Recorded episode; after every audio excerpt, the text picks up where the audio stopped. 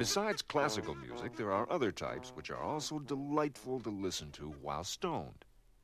Folk, acid rock, electronic, and jazz. But there are some kinds of music which you must never, ever listen to. For example, you should never, ever listen to Myron Floren music.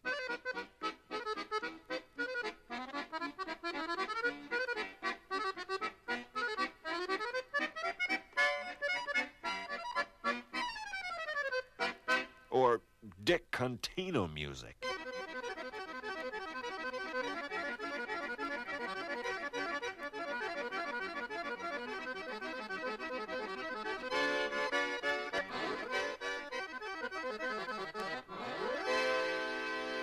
Or yes, your old music.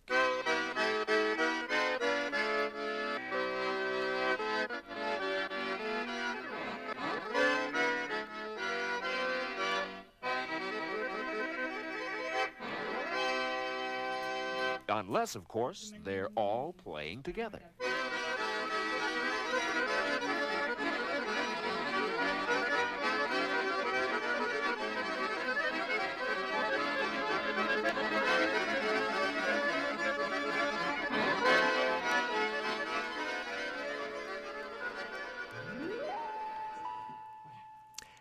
And you're listening to CITR F102, K102, Vancouver, British Columbia, Canada, and the Nardwuar, the Human Serviette Radio Show. You just heard right there from A Child's Garden of Grass, a pre-legalization comedy. You heard how to listen to music, listening to music, as sampled by Madlib.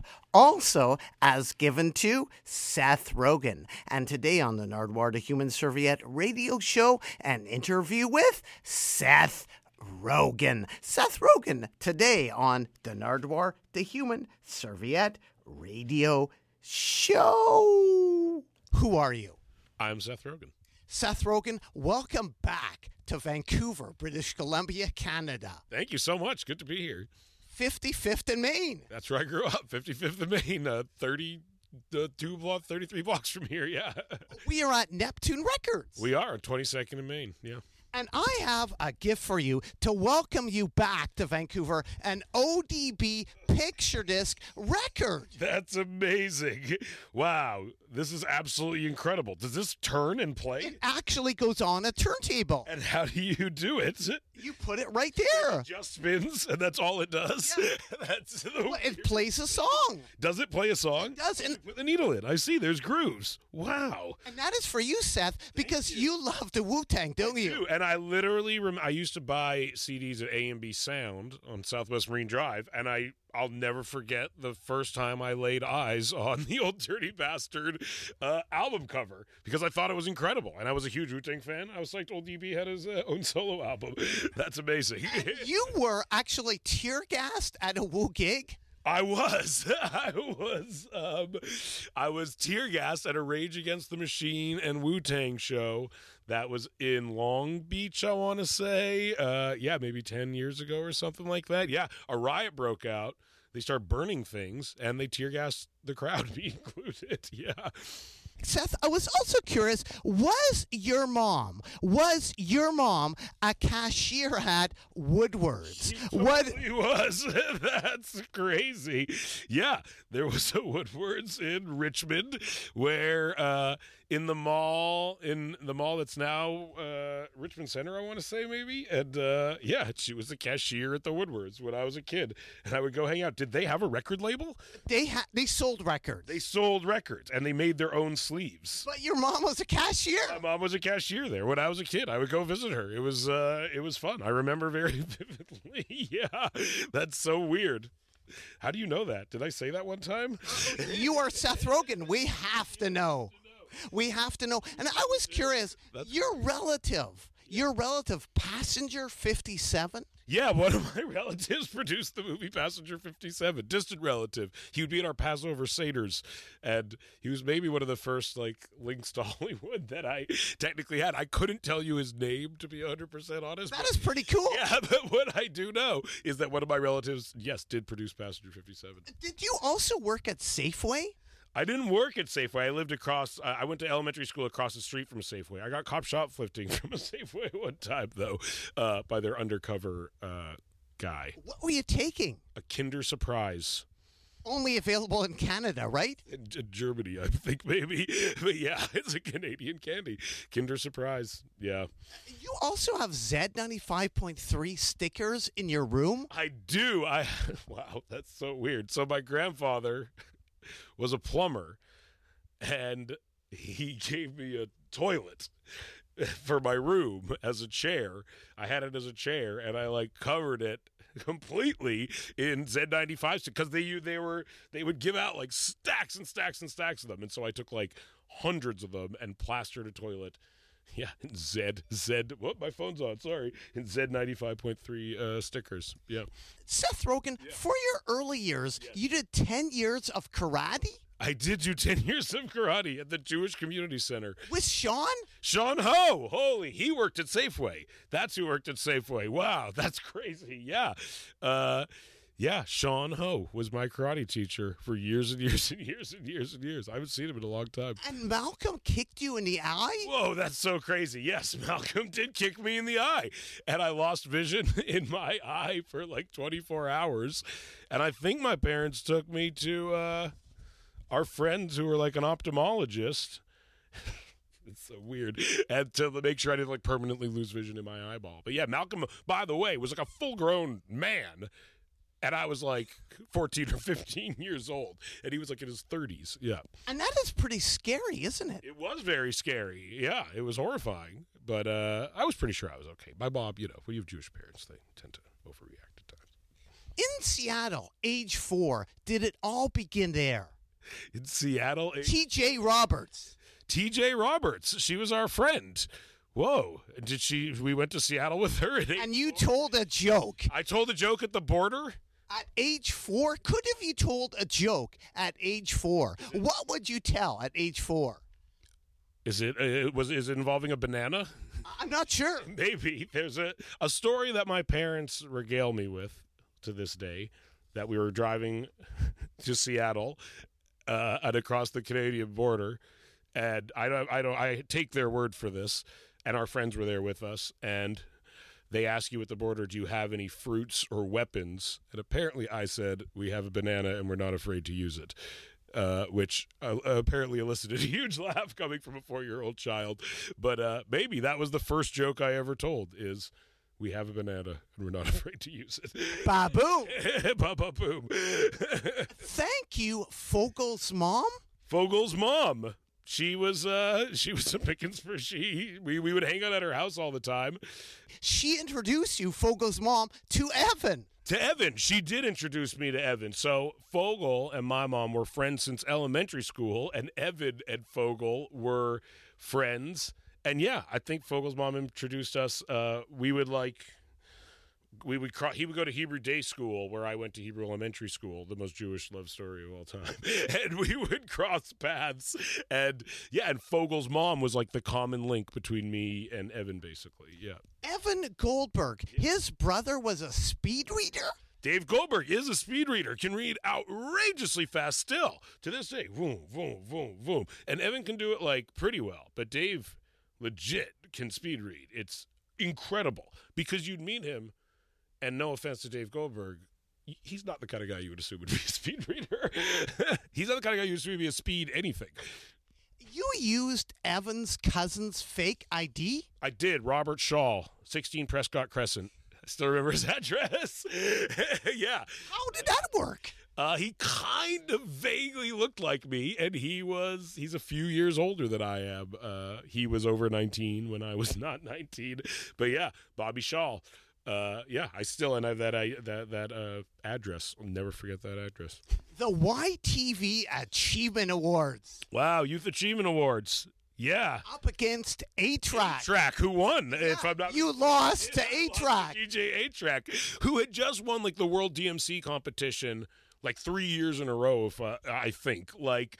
And he had, like, hits. Like, he had, like, hit records. Like, and I was, like, a 14-year-old or something doing stand-up comedy in a bar. And I remember, like, it was actually, I was not upset. I was a huge fan of his, drinking in L.A., right? He had, that was, like, his beat, right? I think that was Brand Van 3000. Yeah, but I think he did the beat for that song or DJ'd on it or something. And it was a huge song, a song I loved. And I remember being like, yeah, if I'm going to lose anyone, it must be someone I'm like actually a genuine fan of. Have you seen him since? No, I don't know if I ever even met him then. Would you like to say something to A-Track?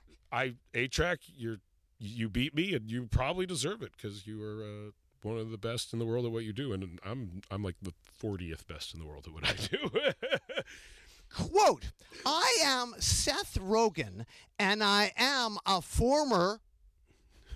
A lot of things. What? Playgirl centerfold model. That was one of my... Wow, that was one of my opening stand-up comedy lines. I'm Seth Rogen, and then I would say I'm not, but I am Jewish. But what is wild is you were on the cover of Playboy. I was on the cover of Playboy, and it actually all kind of came true in a way. What's the Penthouse in Vancouver, the first strip club that you went to? Yes, it was. The Penthouse. They and Evan threw up all over me the first time we tried to go there, but I eventually made it back another time. Yeah. I have a gift for you from a Point Grey alumni. Whoa. The history of the Penthouse nightclub. That's amazing. That's crazy. And if you open up, you will see pictures of Sammy Davis Jr. Wow. And Frank Sinatra, the whole history of your first strip club I ever went to. That's amazing. Thank you so much. Wow, Sammy Davis, it's been there for that long? It has. It was a strip club. Yes. Wow, I didn't know that. They also shot a Snoop Dogg video in there, which, again, was pretty cool to me as a child. So you picked a good club. I really did pick a good club. This is amazing. Thank you so much. That's incredible. You also picked up a porno in Chinatown? I did. The first porno... I was in a play at the Chinese community center. I could not tell you how this happened. And I was waiting to get picked up by my parents. And I looked down in the gutter. Everyone finds their first porno. I feel like people leave it out there for other people to stumble upon. But I literally looked down on the street. It was a rainy Vancouver day, and there was what could only be described as like a pile of porno, like as though someone took a magazine and just like slammed it on the ground in a pile. And I just literally like remember looking and just picking up like a wet handful of like porn magazine pages and just like shoving it in my jacket, and then. Like a crime, like I was recreating like a crime scene in my bedroom. I remember like laying it all out and drying it, kind of curing it almost. And that became the first pornographic material that I ever owned. A gift from the Chinese gods. Yes. Seth Rogen, I would like to go all the way back to grade 8. Oh my God, it's my Point Grey High School yearbook. This is terrible. And if we could open up to the marker, the first marker there. This is you insane. Went to Point Grey. I did go to Point Grey. You are called Point Grey Productions. We named our production company Point Grey. And where do we see right there Seth Rogen? Right there. Oh man, look at me. I'm a little punk. I love the hair. I've dyed blonde. I've bleached blonde. I have blonde hair. I was big into grunge. I was into grunge. They called me a skid. That was like the category at the time. I was a skid. And what's amazing is look at the favorite group from your year. Yeah, Wu-Tang Clan and favorite movie, Pulp Fiction. And if you think about that, we're fucking like 13 years old and our favorite movie is Pulp Fiction, which is like pretty advanced for that. And Wu-Tang. Was that you? We all liked Wu-Tang Clan. Like my whole class, everyone loved Wu-Tang Clan. We like I remember, like at different high schools, different bands are popular, and clearly, that's so weird. I would have never guessed that. But clearly, at my high school, Wu-Tang Clan was the shit. And if we turn to this marker here, what do we see? An afro! Oh my God, that's me, and that's Kyle. Whoa. He's now the creator of a TV show that I'm producing, and I wrote Sausage Party with that guy. That's insane. You have an afro. My hair looks totally crazy. That's insane. I look nuts. I really look nuts. I look back at this, and it's not entirely surprising that I did not have more romantic relationships in high school. What I find really confusing is full-on afro. You played rugby, too. I did, and I was pretty good at it. There I am right there. I'm making kind of a coy face. This is crazy, man. I haven't held this thing in my hand since 1996. But you failed gym? Which is 21 years ago. You failed gym, yet you were on your rugby team. I hated my gym teacher. Whoa, Dick Lazell. Wow, hold on. The Bantam Boys rugby team started the season with a trip to Shawnigan Lake. It's true, where they overwhelmed the opposing team by more than 5 tries. We never lost a single game. We were undefeated. I was big. Like, I was always pretty big, and that's why I played rugby. And I did karate, so I, like, weirdly wasn't afraid of, like, pain and just physical kind of confrontation. And so I liked a sport where I could just, like, slam my body into people as hard as humanly possible. That was my drama teacher. Everyone had a crush on her. And if we turn to the last page here, Seth Rogen, going through your grade 8 annual, we see... Wait, Daryl Wiener, most likely to invent something useless. Mr. Showbiz! I know. I was literally at a wedding with him 2 days ago. What can you say about Mr. Showbiz? He's someone that I've known since I was a kid who went on to kind of become a weird interview person who kind of rips you off, I guess I would say, in a lot of ways. But now he sells beer at, you put him out of business, because now he sells beer at Toronto Blue Jays games. Seth Rogen, we also have your grade 9 annual, Seth Rogen. Crazy. From Point Grey, and if you could open up to the marker. This is unbelievable. What do we see there? Oh, look, I kind of cleaned up a little bit. It's a slightly more together Seth Rogen. I have kind of a Jerry curl, I guess you would say. I have a very tight curl going on. Moose had hit the scene in this year, as you can tell with a lot of these kids. And at the top, we see Adam Locke-Norton. Yeah, who is that? Adam Locke-Norton. Yeah. He writes now for Nathan Fielder. Oh, that's so funny. Who also went to high school with us, who I am friends with to this day. I was on the improv team with Nathan Fielder. I didn't know Adam writes for Nathan. And he does. Also, he is a singer, and I have a gift for you. He is in this band, The Blogger. That's crazy. Adam Locke-Norton. I don't think he went to our high school for very long. Look, he gets his name at the top, Locke-Norton. Really, he's on the Locke-Norton to Seto page. Jeff Seto. I was going to say, I knew from just seeing Seto that it was Jeff Seto, 100%. Russ, I'm still friends with. I still know a lot of these people. This is crazy, man. And if we turn the page some more, we see... Yes, there I am. Look at that. I played rugby for several years, up until the other guys just seemed to want it more. We had another year. It was hard for some to make practices. Wait, it's kind of passive-aggressive, the blurb about our rugby team. Although it was hard for some to make it to practices, great efforts and determination were shown on the field. We had a pretty good record this year, but hope to improve it next year? That's crazy.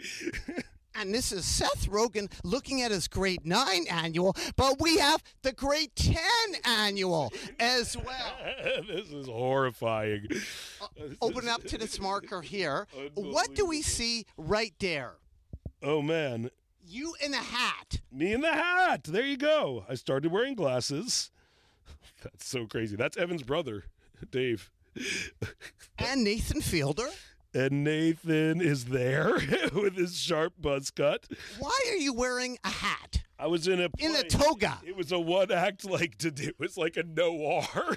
It was obviously, the combinations of detective noir and Greek tragedy have always been begged to be combined by high school kids. And so we tackled that challenge by making a rinse the blood off my toga was the name of the one-act play. Yeah, with Livia, Nathan Fielder, me, Dave Goldberg, see? And Jesse Cruikshank, who also was on our improv team, who went on to actually get success. hosting things as well. She also hosted an LA New Year's Eve fail. The greatest thing of all time, where her and Jamie Kennedy hosted like a New Year's Eve show where Bone Thugs and Harmony performed and swore a lot and essentially got bleeped out. And then a fight broke out at the end of it in the crowd. And Jamie Kennedy's last words go, "There's a fight. It's ending with a fight." It was amazing. All these people in your high school. I know. It's really weird. I'm sure Malcolm Gladwell would have a theory about that, but I don't know what it would be. And if we turn it over here, we see Seth Rogen. Look at me. I'm always between Helen and Simon my entire high school career. And if we turn over 2 pages, we see Evan as well. Yeah, he looks so different and weird. His head looks so long. And Stephen Glansberg, still good friends with that guy. And again, going through the annual with Seth Rogen, we turn to the last page right here, and we see right here... Improv team. There we are. Me. Nathan wasn't on it this year, I guess. Maybe he was on it next year. Adrian McMoran, who's a musician. Ryan Smith, who works. And Haley Dolgan. Wow, that's so crazy. And they spelled your name wrong. They did. Seth Rogen. And also, there's a tiny little write-up here.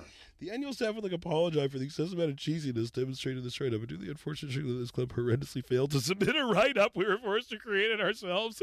Once again, we apologize for any suffering. That's so amazing. And they spelled my name wrong as Seth Rogen and Ryan Smith were the gung-ho spirit that skyrocketed the team to fame. We did win the BC Improv Championships. Congratulations. That is amazing. It is pretty good. I appreciate it. And right across here, Seth Rogen, the Jew Crew. The Jew Crew. Not an official... That was an official club at our school. Matt Switzer, Dave Goldberg, Jory Simpson, and Dean Ultraman. They were sort of 4 cocky Jewish guys. I don't think they would allow that today at a public high school. Do you? The Jew Crew. The Jew Crew. The Jew Crew is so cool. Words can't even describe our coolness. It's so cool, we don't even have to do a write-up. This is why people don't like Jews. Vancouver, BC. Vancouver, BC. Point Grey. Point Grey High School. Absolutely incredible. And I was curious, lastly here, this picture, you and Jesse. Yeah. The improv team, right? Yeah. And Nathan. And me looming in the background. Yeah, why are you looming? I don't know. I look horrifying. I look like I'm going to murder the entire improv team. But yeah, you had to wear like... some sort of like uniform, and so we went with suits and ties. We're shirts and ties. It was our classy improv team uniform. I think he's a lawyer now. Yeah, that's so weird, isn't it? Seth, yes. Wiz, Snoop, yes. Cheech, and Chong. And I have a gift for you: some Vancouver weed history, a Cheech and Chong record. Yes, with rolling paper still in it. Oh wow, that's incredible, man. Because Tommy Chong is from Vancouver. He sure is from Vancouver. Some rolling paper. That's amazing. Did it come like this? It did. It actually came with this. Giant rolling paper. Very rare. That is incredibly rare. So Vancouver weed history. That is amazing because my mother actually had this record, I think, but not with... But she must have smoked it. She smoked the rolling paper probably while I was inside her. And some more Vancouver weed history. Jesus Marijuana from 1969, recorded by Orville Dorp in Vancouver. Really? Wow. Jesus Marijuana from Vancouver. Jesus Marijuana. Is this like one of the more early, overtly marijuana-themed things that was out there, do you think? From Vancouver. From Vancouver. That's incredible. Where was this recorded? I'm not sure exactly, except in Vancouver. Some Vancouver weed history. I've always liked weed here. I think it's all the draft dodgers that came here. Did you go to a weed buffet in Vancouver and then a laser show? I did. On actually really close to here, maybe 14th and Fraser, I want to say, there was a house. We're in a basement that did not look... did not look entirely dissimilar from this. You would pay money, and on a table like that, they would set up a weed buffet, and it was a weird collection of people. It was like, I think it cost $10 to get in, and you could hang out as long as you wanted, and we went there a few times. It was called Strangers in the Night, I want to say, and... Jaw with a J, strange jaw, get it? And then, yeah, and then we went to the planetarium at Vanier Park and saw a Pink Floyd laser show, which they used to do there, I think every weekend. And then I remember, I'd, like, people would, we'd see people there who'd be like, wow, like, we've been doing this for 30 years, and the kids are still getting baked and doing this. Thank God. And I have a gift in honor of that for you. A Child's Garden of Grass, all about weed. That's amazing. A pre-legalization comedy. Wow, that's shitty weed. What is this? A Child's Garden of Grass. The history. You love weed, don't you? I do like weed. Acquiring marijuana. General effects. Creativity. This is crazy. That is your next movie right there. My next movie. It's from 1970. A few weeks before harvesting time, the weird becomes filled with the excitement of the villagers. I can't wait to listen to this. This is incredible. You also like mushrooms, don't you? Do. Wisdom teeth. Oh, wow. Wisdom teeth. Dude, that's crazy. Yeah, I did mushrooms the night I got my wisdom teeth out, which they do not recommend. And I couldn't chew them, so I had to grind. I put them in a coffee grinder, I think, and I ground them up into like a powder, and had to pour them down my throat, which is a great length to go through to do hallucinogenic mushrooms. But I was trying to expand my horizons. Snoop called you a thug. He did, I think, at some point. Yeah, he Snoop's. Me and Snoop get along very well. Have you been to his house? I've never been to his actual home. I've been to, like, his offices and things like that. I've hung out with him. His office? Yeah, he owns this crazy complex, like in kind of near Inglewood, I guess, like in South L.A., like a giant complex where they record his show and stuff like that. And it's like Snoopland. It's totally crazy. God bless him. Did Snoop tell you about me? I think Snoop and I talked to about you because I love your interviews and I watch them.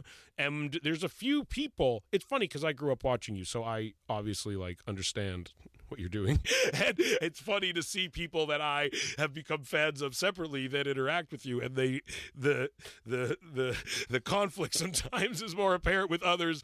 But whenever I see someone that I like, who I can also tell appreciates you, I talk to them about it because Questlove is something. Someone else who, like, clearly, you know, you guys, you know, operate on a similar level, and so as far as just knowledge of music goes, and so yeah, I've brought you up with you're a good icebreaker for me. What do you think about Gangstar? I love Gangstar. We used to listen to Gangstar all the time, especially at summer camp. 1, 2, 3. Most Def and yeah, we would. We were absolutely obsessed with Gangstar and would listen to them constantly. How do you know this? You are Seth Rogen. I should know the answer to that question. That's so crazy. I was curious, Seth, what do you remember about 90s Vancouver hip-hop? Like, for instance, the Ragamuffin Rascals, dude, as profiled in Elements magazine. I for sure remember the Rascals. I listened to them a lot. They went to, I want to say, Tupper High School, and they were, like, the first, like, local Vancouver, like, rap group, I think, probably, that, like, made it to any, I don't know if they made it to any level of success in any way, shape, or form. Did they? Like, yeah, totally. Do people, like, know the Rascals? People jack them. Are they still around? They're not around, but the Ragamuffin Rascals and also the Swollen Members. Yeah, do you remember Swollen Members? I for sure remember the Swollen Members. Gross name, but good group. There was a couple others. Well, there was that song, Northern Touch, which, you know, if you're a Canadian rap fan, is like the be-all. It's like, it's our Stairway to Heaven, basically. It's kind of like the be-all, end-all of Canadian rap music. I think DMX stole the beat from that song, just straight up, for one of his songs, because there is a DMX song with the exact same beat, and to Americans, I've played them the song, they're like, that's the DMX beat. I'm like, no, it's not a DMX beat, that's a fucking Northern Touch beat. But yeah, and that was Rascals, Checkmate, Cardinal, and Thrust, and Choclair coming down. I'm down with it. Choclair coming down. They make it easy to remember who's on the song because it's the chorus of the song. That is Elements magazine, but I have another gift for you. Another Elements from Vancouver, from CITR, with Tribe on the cover. That's crazy. Was it here? That's so... They did an interview with Tribe. What can you say about Tribe? Tribe, Elements. One of my favorite rap groups of all time, Tribe. I grew up listening to them. I was absolutely obsessed obsessed with them. I still am. Wow. Where they came here to Vancouver. They might have done a phoner for them. Oh, really? What do you remember about hip-hop in that era, the mid-'90s, when you were growing up? Well, it was hard for rappers to get into Canada, and so they would cancel a lot of shows, because if you have... this is going to come out wrong. If you have some sort of criminal record, often they give you a hard time getting over the border. And, you know, for one reason or another, the groups themselves or their crew often was not allowed in. And I remember often buying, I think Wu-Tang was denied. I think there was like a series of shows that were canceled because the rappers wouldn't be let in, basically. But... I would go to, there was the Warp Tour, I think, would have rappers at it sometimes. I would go to that at the Plaza of Nations? Outside where that casino is. And the Peony Forum, too. Peony Forum, yeah. That's where you'd go see rap shows also. That's so funny. What about Videomatica? Jamie Hutchinson, a stand-up comic. Wow, yeah. He was one of the first guys that I did stand-up comedy with, right? From Newfoundland or Nova Scotia or something like that. Wow, that's so weird, man. Seth, going all the way back to Freaks and Geeks, yeah. Did Jason get people into Rush? He kind of did, actually, and I went to a Rush concert with Jason. Well, that's amazing. And I met at the House of Blues in L.A. and we met the band. It was pretty incredible, yeah, because he had to learn like the drum. He had to try to learn Neil Peart's like drum work, which is hard to do because he has like a comically large drum kit. What about Ski Patrol? The movie Ski Patrol and Paul Feig.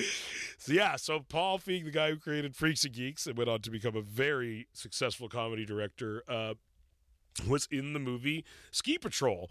Was that shot here in Canada? No. But when I auditioned for Freaks and Geeks for the first time, I was so tripped out because it was the guy from Ski Patrol, Stanley. I want to say his name's Stanley in the movie.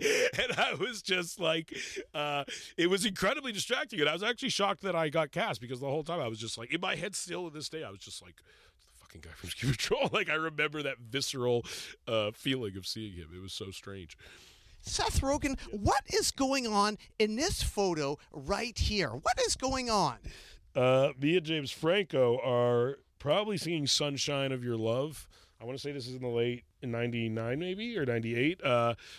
We in Freaks and Geeks we make a band and the song they cleared was Sunshine of Your Love, and so we played it over and over and over and over and over again. I'm so drunk. Busy Phillips, man. Cindy Sanders. Yeah, it was a great show. It holds up. Kids today watch it. Tyler, the Creator, huge Freaks and Geeks fan, which is crazy because he's 15 years. He must have been 3 years old when that show came out. It's crazy. My friend Jason Margolis tried on your varsity jacket from Freaks and Geeks. Really? Why? He did. He just did? At director Gabe's house. Oh, Gabe. Yeah, Gabe Sachs. Because he has everything. He took everything. And he has he takes pictures, and he has pictures of everything. He sent me pictures recently that I was whoa, you could literally destroy people's lives with the photos that you have. If he ever hits financial ruins, a lot of people are going down because he could blackmail a lot of people. Winding up here with Seth Rogen, yeah. The Green Hornet. Yes. Quote, a little outdated. Yes, it was a little outdated.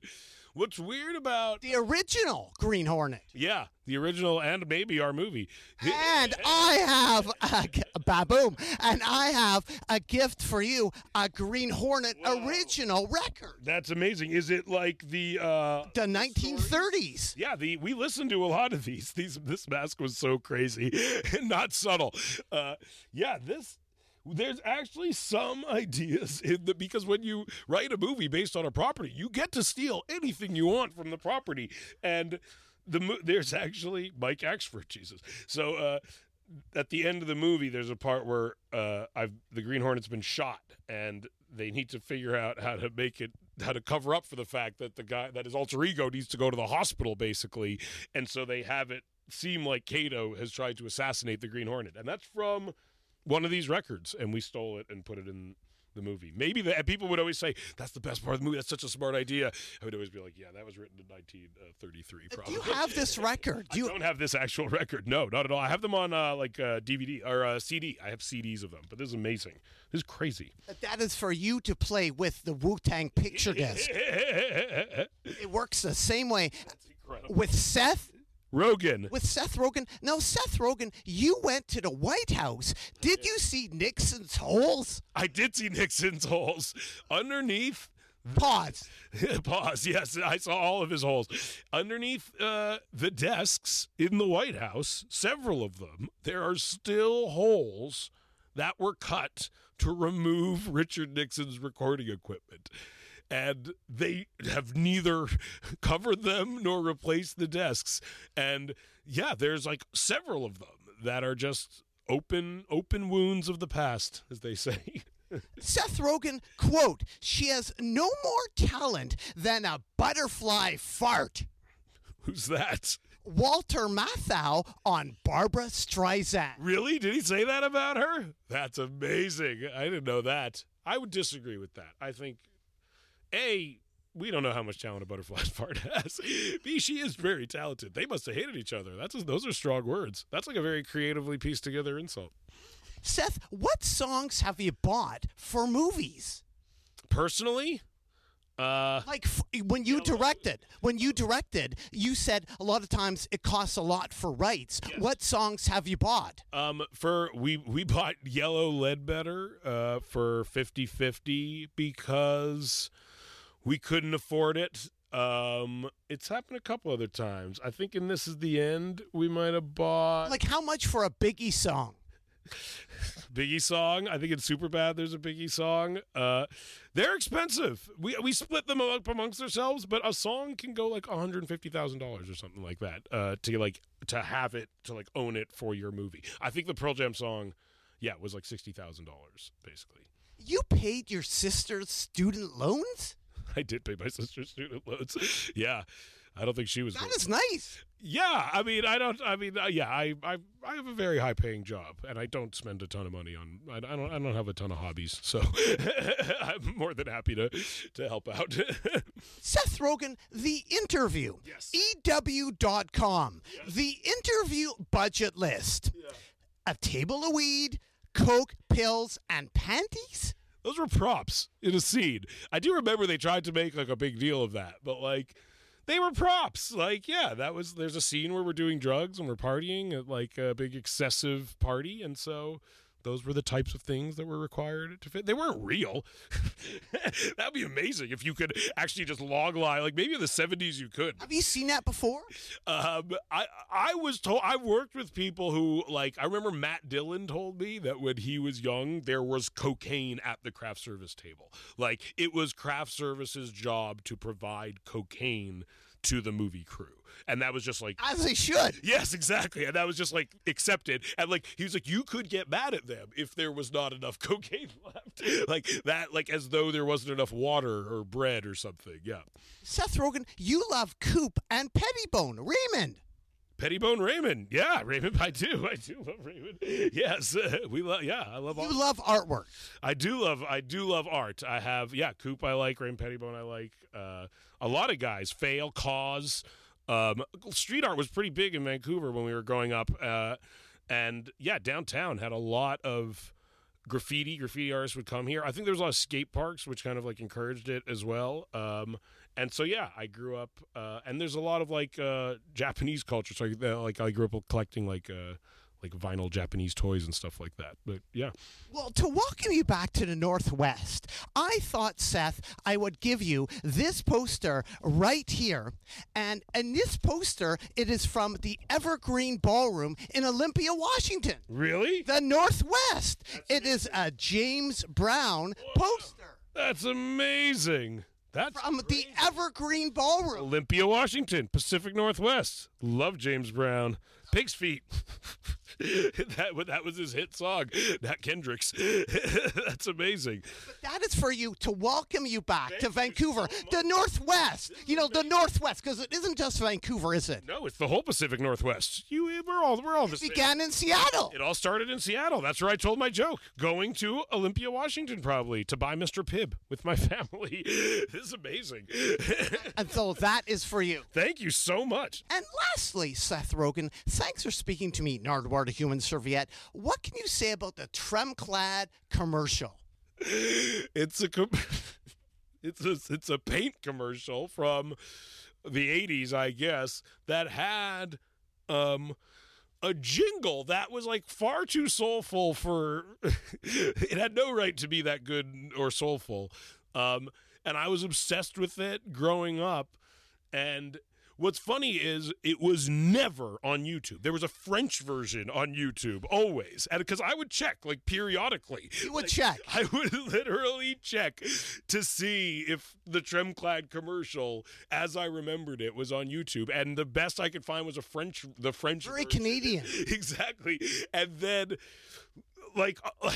this is how, like, 3 weeks ago I checked, and finally the original English language Tremclad commercial was on YouTube, and the song was like scratching an itch, because the song is that good.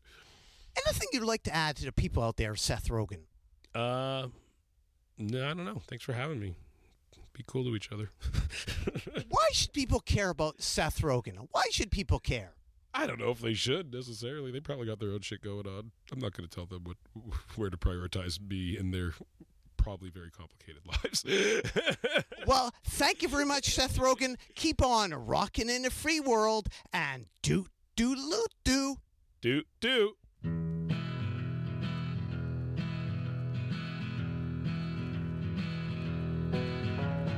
Dreamed I had a talk with Jesus.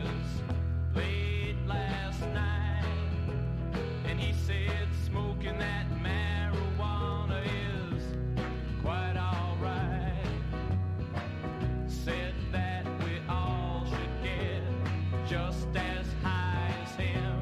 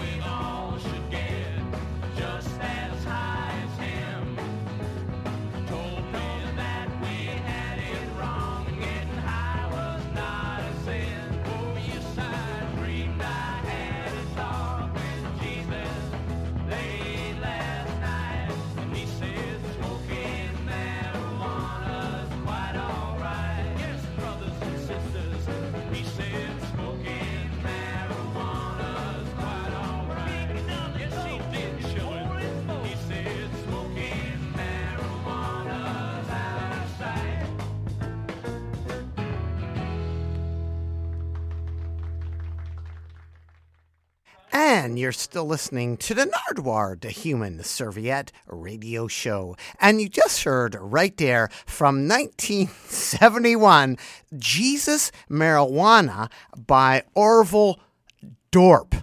Orville Dorp. I say Orville Drop, but it actually is Orville Dorp. Orville Dorp from 1971 with Jesus Marijuana from Vancouver, British Columbia, Canada. And before that, an interview with from Vancouver, British Columbia, Canada, around 55th and Main, Seth Rogen. To end the Nardwuar, the Human Serviette radio show, I thought I would play some more selections from A Child's Garden of Grass, a pre-legalization comedy from 1970.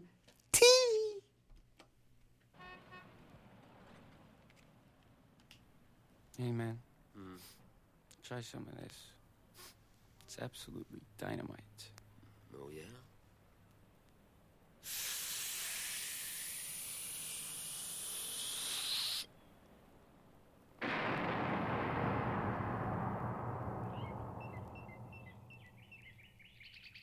A Child's Garden of Grass. Many people have smoked marijuana. Many have seen marijuana, but very few people have ever heard marijuana. The history of marijuana. Marijuana was first discovered in Twin Falls, Idaho, in 1907 by a small Polish immigrant by the name of Wayne Krolka.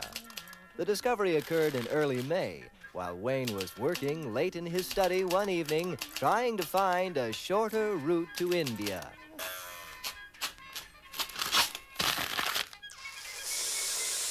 That's one small toad for man, and a giant toad for mankind.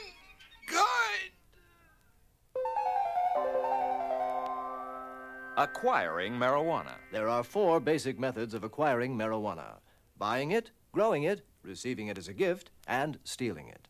Buying marijuana. Yeah? I'd like a big bottle of root beer, please. Okay. And a copy of Playboy. All right. And some pistachio nuts. Yeah. Could I have a cleaner copy of Playboy, please? Oh, yeah, I'm sorry. It's kids. And a pack of marijuana, please. Mexican, Vietnamese, or domestic? Mexican. Flip top, flat box off, pack of bulk. Take bulk. Alright, that comes to, that'll be, $2.15. $2.15? Growing marijuana.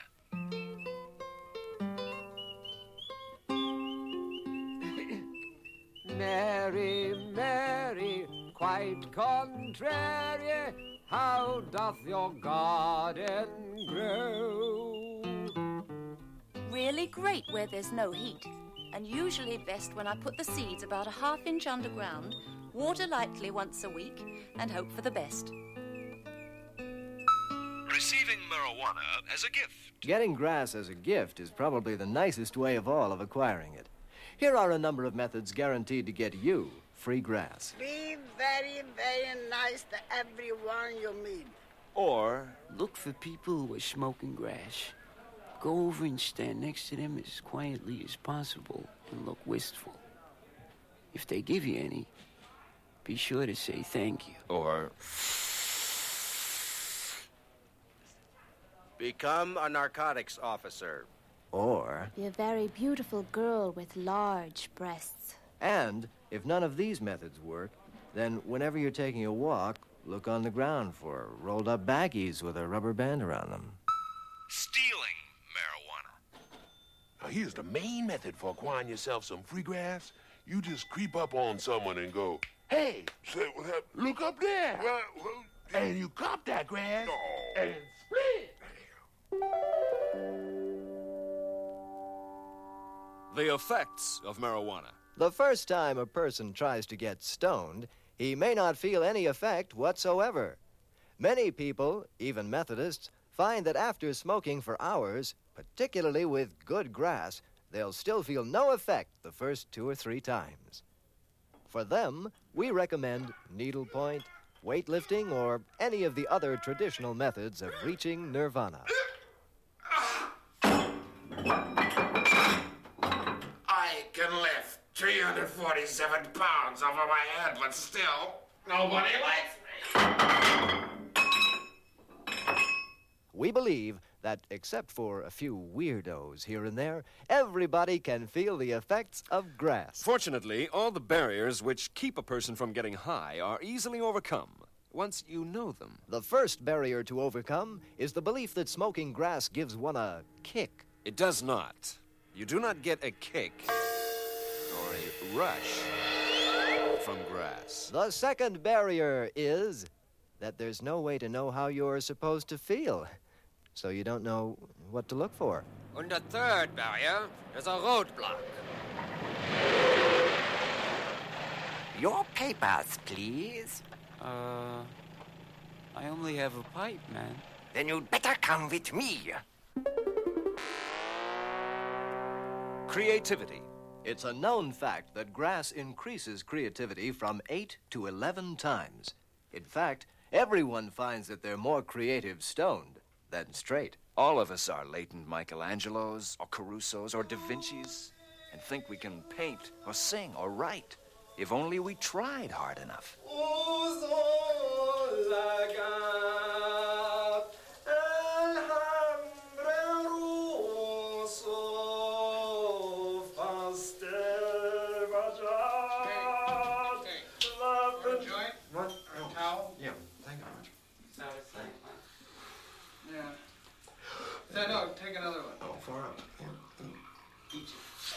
Okay. That's right near the end. Yeah. Okay. We'll get you some more steam. Oh,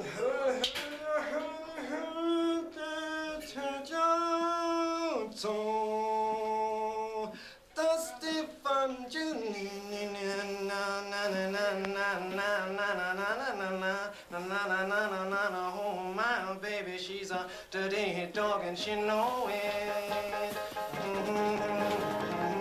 I got about just a half a mind and she can blow it. Yeah, yeah, you take a trip to the left, you take a trip to the right. When you trip too far, you're gonna fall all night. Well, that's what you get, standing by yourself, doing the dirty dog on the continental shelf.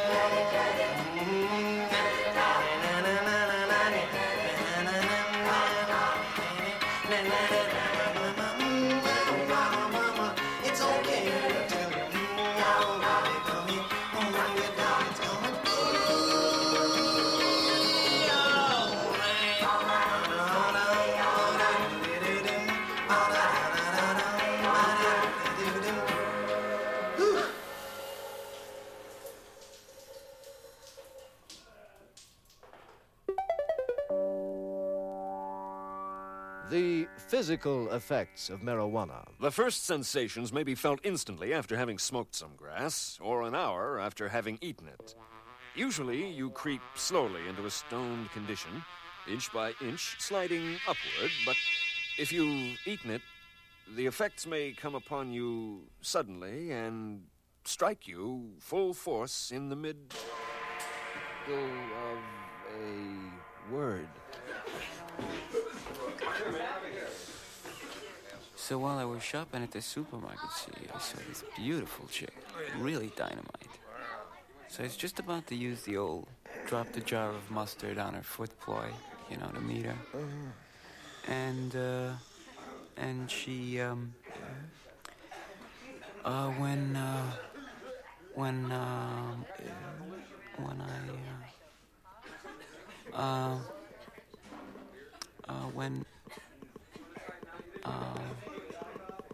what were we talking about?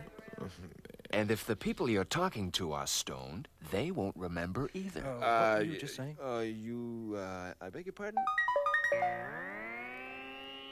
The first sensation you'll feel will be physical.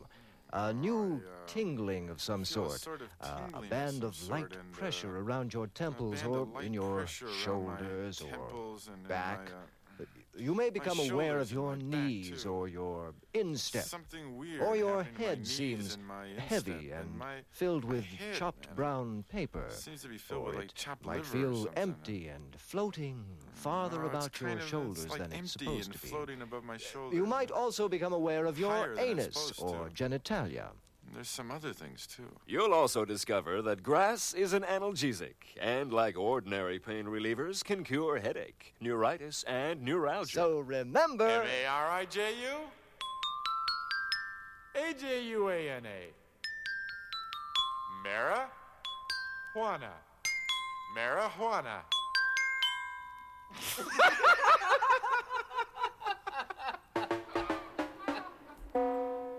Psychological effects. Sometimes the early psychological changes coincide with the early physical changes experienced while stoned, but the famous mind expansion comes after the famous physical sensations. Grass heightens and distorts. For example, profound revelations. You may think you have profound revelations, only to discover later that they are none too profound.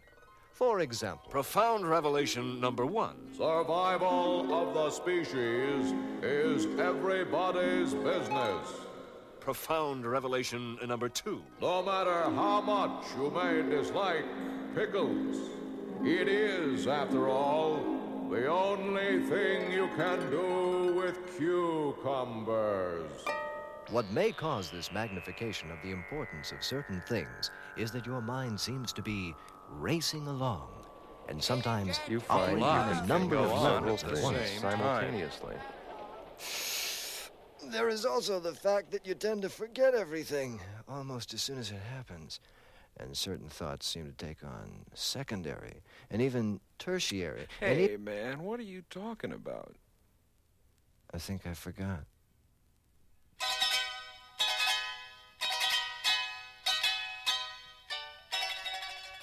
Let's listen in on a quiet scene in The Little House Down the Street. Andy and Virginia are very stoned and are spending the evening listening to their collection of old records and giggling a lot. Let's listen. I'm all discombobulated. For shimmel. Are you hungry? Hungry? No. Oh, wait a minute now. Did you mean am I hungry for food, or am I hungry in the abstract? Like hungry for knowledge or adventure? It's my own humor.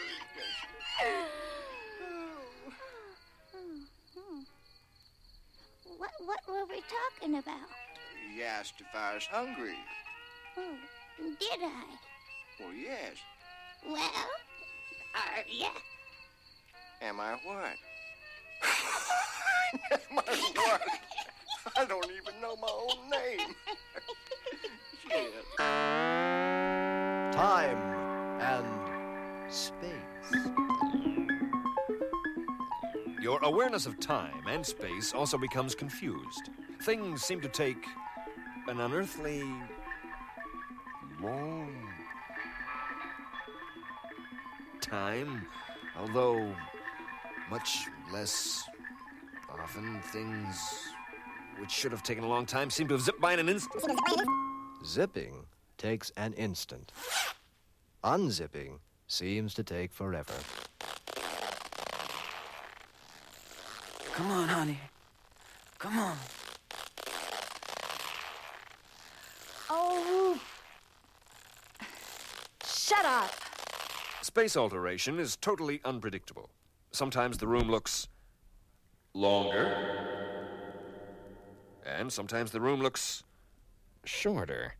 Sometimes the ceiling seems to be three floors above you, or only an inch from your head. Oh, you son of a bitch! Maybe there will be no space alteration in your room whatsoever, but get up and walk down a flight of stairs, and that flight of stairs becomes infinite.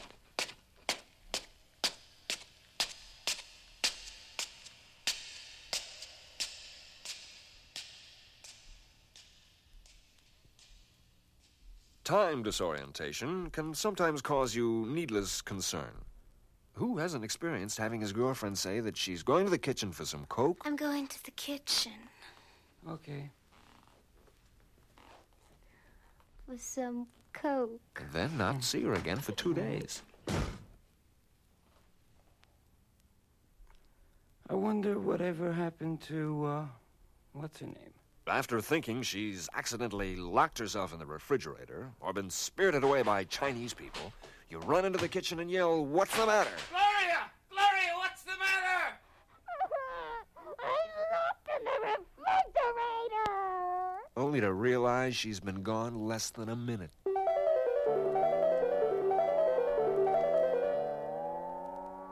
Getting hung up.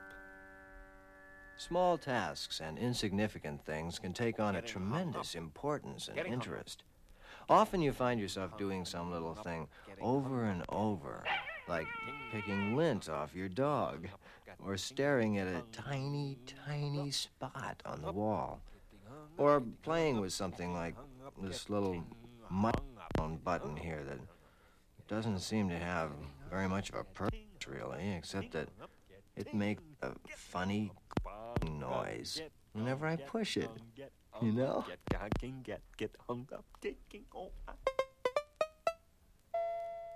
Time disorientation and hung-upness act together quite often, and you find yourself doing something inane for a long time and thoroughly enjoying it, even though every now and then you think you've been doing it forever. When you're doing something really dumb, like watching Queen for a Day or The Flying Nun on TV, another symptom is revealed. After staring like idiots at the show for 18 minutes, someone will ask, "What are we watching this for?" Oh, come on. God. That guy's doing it for late. Berlin Husky and Ron Wood, 1957. It's rotten, man. It's just terrible. Ron Wood was the monster, right? You put them all down there. Ron Wood was the actor. That's ridiculous. Well, change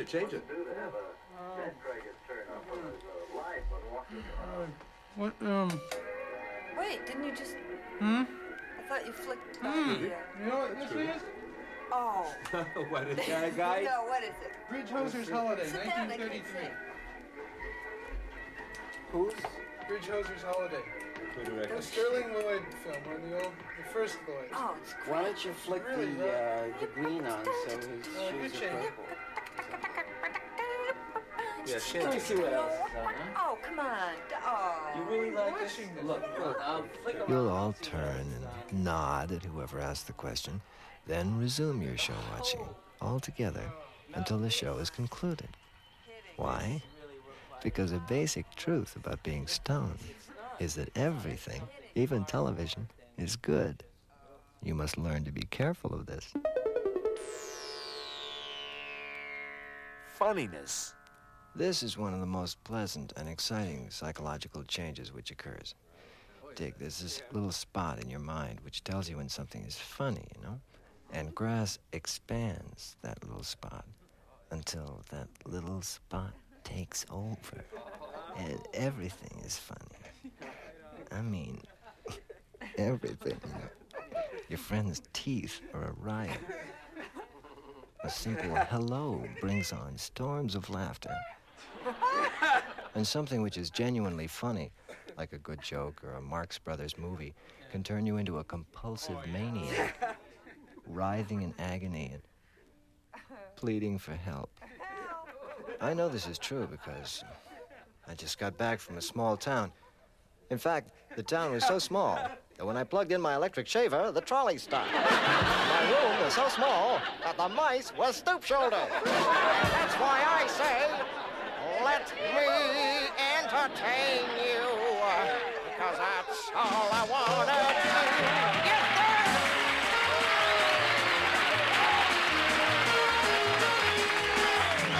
Let's hear it for our great little comic, a funny guy, Jimmy Burney. Let's bring him out again, folks. What do you say?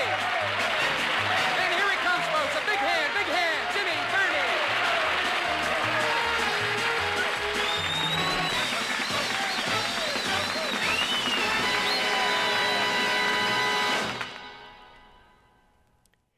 And you are still listening, hopefully, to the Nardwuar, the human serviette radio show. And you just heard right there, A Child's Garden of Grass, a pre-legalization comedy, side one.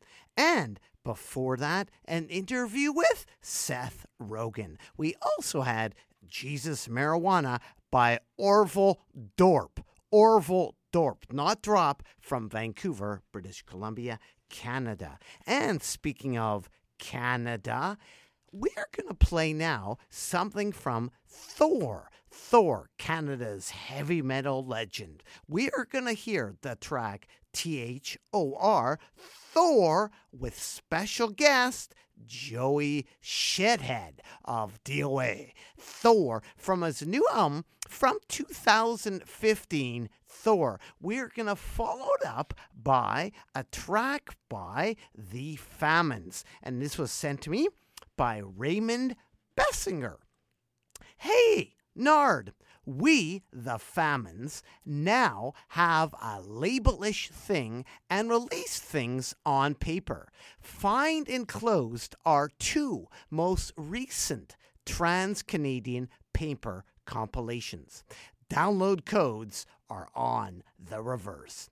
Want more content or info? Google search Pentagon Black Chart Attack. Pentagon Black Chart Attack, the magazine Chart Attack, and a record label Pentagon Black. So we're going to hear by The Famines, the Second World War. And again, this comes presented to the DJs on an amazing silk-screened poster.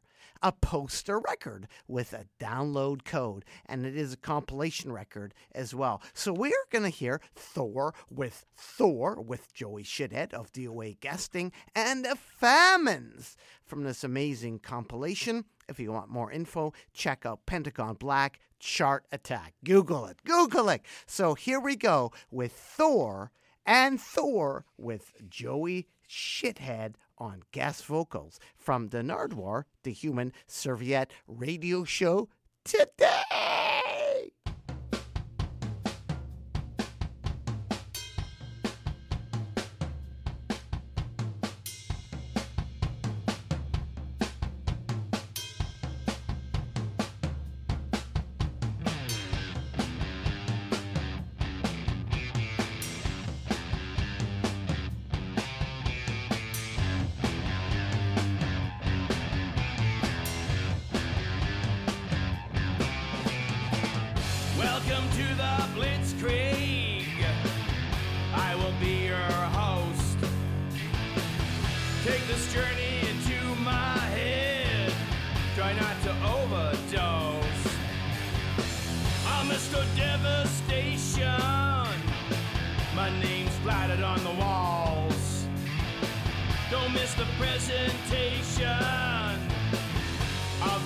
Of your world.